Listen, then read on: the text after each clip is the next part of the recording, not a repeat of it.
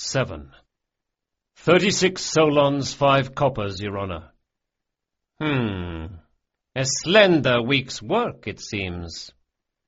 Yes, with all apologies, Capa Barsavi. The rain, well, sometimes it's murder on those of us doing second-story work. Hmm. Barsavi set the goblet down and folded his right hand inside his left, caressing the reddened knuckles. You've brought me more, of course. Many times. Better weeks. Uh, yes. There are some that don't, you know. They try to bring me the exact same amount week after week after week until I finally lose patience and correct them. Do you know what that sort of garista must have, Locke? Uh, a very boring life? Ha! Yes, exactly. How very stable of them to have the exact same income every single week, so they might give me the exact same percentage as a cut, as though I were an infant who would not notice. And then there are garistas such as yourself. I know you bring me the honest percentage because you're not afraid to walk in here and apologize for having less than last week. I, uh, do hope I'm not considered shy about sharing when the balance tilts the other way. Not at all. Barsavi smiled and settled back in his chair. Ominous splashing and muffling banging was coming from beneath the floor in the vicinity of the hatch that Julian had vanished down. You are, if anything, the most reliably correct garista in my service, like Verrari clockwork. You deliver my cut yourself, promptly and without a summons. For four years, week in and week out, unfailing since Chains died. Never once did you suggest that anything took precedence over your personal appearance before me, with that bag in your hand. Capa Barsavi pointed at the small leather bag Locke held in his left hand, and gestured to Nazca. Her formal role in the Barsavi organization was to act as Finneker, or record keeper. She could rattle off the running total of the payments made by any gang in the city, itemized week by week and year by year without error. Locke knew she updated records on parchment for her father's private use, but so far as the Capa's subjects in general knew, every coin of his fabled treasure was catalogued solely behind her cold and lovely eyes. Locke tossed the leather purse to her, and she plucked it out of the air. Never, said Capa Barsavi, did you think to send a peasant to do a garista's job? Well, uh, you're most kind, Your Honor. But you made that very easy today, since only garistas are allowed past the door. Don't dissemble. You know of what I speak. Nazca, love, Locke and I must now be alone. Nazca gave her father a deep nod, then gave a much quicker, shallower one to Locke. She turned and walked back toward the doors to the entrance hall, iron heels echoing on the wood. I have many garistas, Barsavi said when she was gone, tougher than yourself. Many more popular, many more charming, many with larger and more profitable gangs, but I have very few who are constantly at pains to be so courteous, so careful. Locke said nothing. My young man, while I take offence at many things, rest assured that courtesy is not one of them. Come, stand easy. I am not fitting you for a noose. Sorry, Capa. It's just, you've been known to begin expressing your displeasure in a very, uh, roundabout fashion. Chains told me enough about scholars of the Therin Collegium, said Locke, to understand that their primary habit of speech is the, uh, booby trap. Ha! Yes. When anyone tells you habits die hard, Locke, they're lying. It seems they never die at all. Barsavi chuckled and sipped from his wine before continuing. These are alarming times, Locke. This damn Grey King has finally begun to get under my skin. The loss of Tesso is particularly Well, I had plans for him. Now I am forced to begin bringing other plans forward sooner than intended. Tell me, Pezon, what do you think of Anjais and Pachero? Uh, huh. Well, my honest opinion, Your Honor? Full and honest, Pezon, by my command. Ah, they're very respected, very good at their jobs. Nobody jokes about them behind their backs. Jean says they really know how to handle themselves in a fight. The Sanzas are nervous about playing fair card games with them, which is saying something. This I could hear from two dozen spies any time I wanted to. This I know. What is your personal opinion of my sons? Locke swallowed and looked Capa Barsavi straight in the eyes. Well, they are worthy of respect. They are good at their jobs and they must know their business in a fight. They're fairly hard workers, and they're bright enough, but, Your Honour, begging your pardon, they tease Nazca when they should be heeding her warnings and taking her advice. She has the patience and the subtlety that... that... elude them? You knew what I was going to say, didn't you? I said you were a careful and considerate garista, Locke. Those are your distinguishing characteristics, though they imply many other qualities. Since the time of your prodigious early cock-ups, you have been the very picture of a careful thief, firmly in control of his own greed. You would be very sensitive to any opposing lack of caution in others. My sons have lived all their lives in a city that fears them because of their last name. They expect deference in an aristocratic fashion. They are incautious, a bit brazen. I need to make arrangements to ensure that they receive good counsel in the months and years to come. I can't live forever, even after I deal with the Grey King. The jovial certainty that filled Capa Barsavi's voice when he said this made the hair on the back of Locke's neck stand up.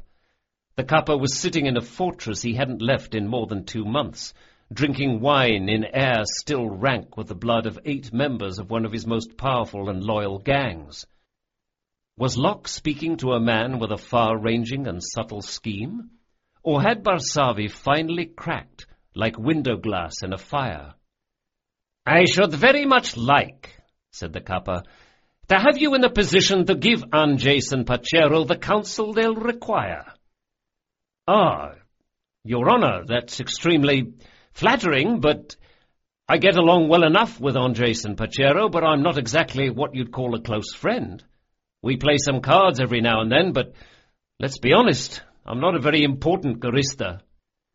As I said, even with the Grey King at work in my city, I have many who are tougher than you, more daring than you, more popular. I don't say this to strike a blow, because I've already discussed your own qualities. And it is those qualities they sorely need. Not toughness, daring, or charm, but cold and steady caution. Prudence. You are my most prudent, Garista. You only think of yourself as the least important because you make the least noise. Tell me now, what do you think of Nazca? Nazca? Locke was suddenly even warier than before. She's Brilliant, Your Honour.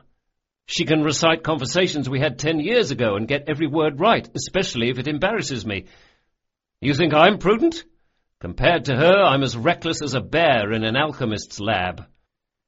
Yes, said the Capa. Yes. She should be the next Capa Barsavi when I'm gone, but that won't happen. It's nothing to do with her being a woman, you know. Her older brothers would simply never stand to have their little sister lording it over them. And I should prefer not to have my children murdering one another for scraps of the legacy I intend to leave them, so I cannot push them aside in her favor. What I can do, and what I must do, is ensure that when the time comes, they will have a voice of sobriety in such a place that they cannot get rid of it. You and Nazca are old friends, yes?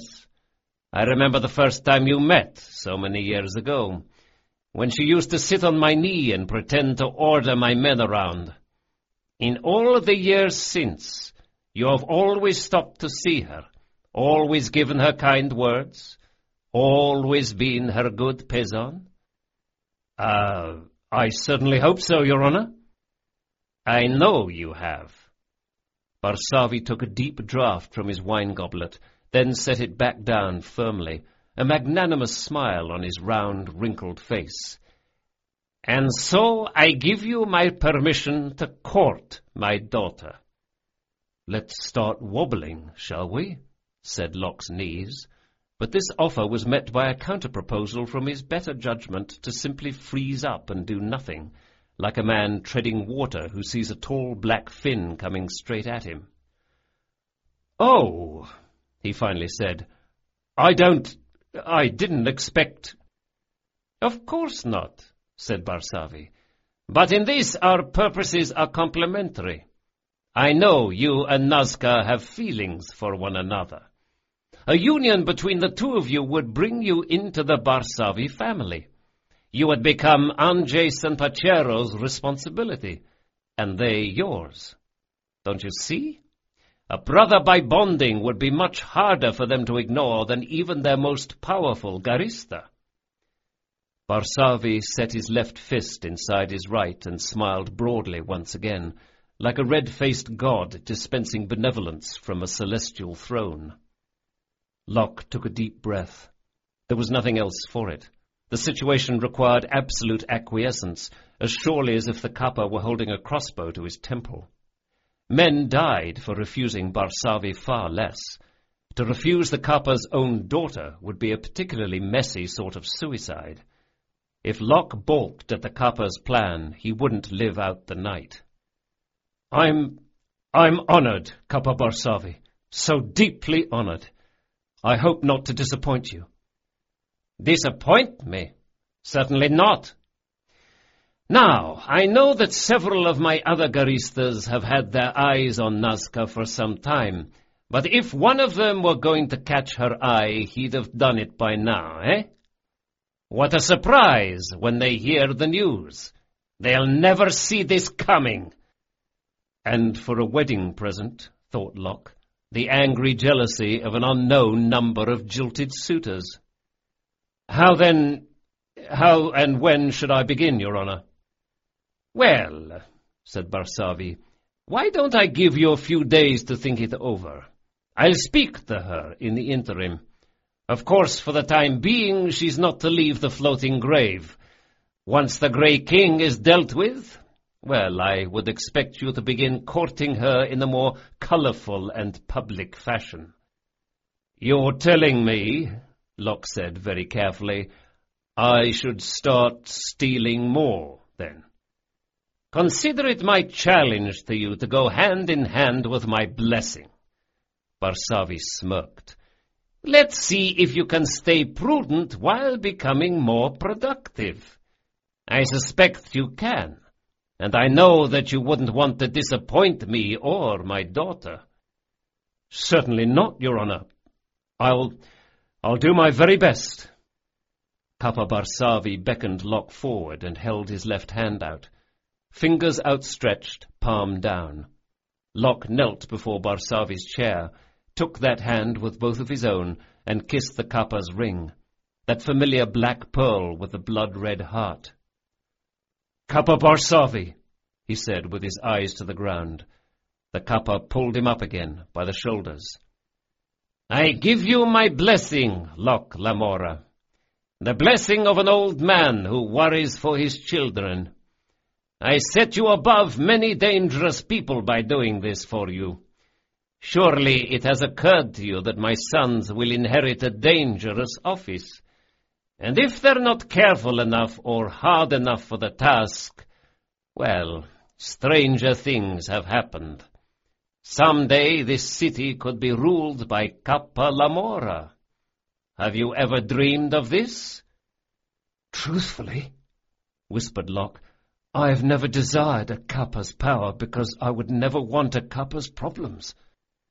Well, there's that prudence again. The Capa smiled and gestured toward the far doors, giving Locke permission to withdraw. A Capa's problems are very real, but you've helped me put one of them to rest. Locke walked back toward the entrance hall, thoughts racing. The Capa sat on his chair behind him, staring at nothing, saying no more. The only sounds after that were Locke's own footsteps and the steady drip of blood from the gore-soaked bag around Federico's head.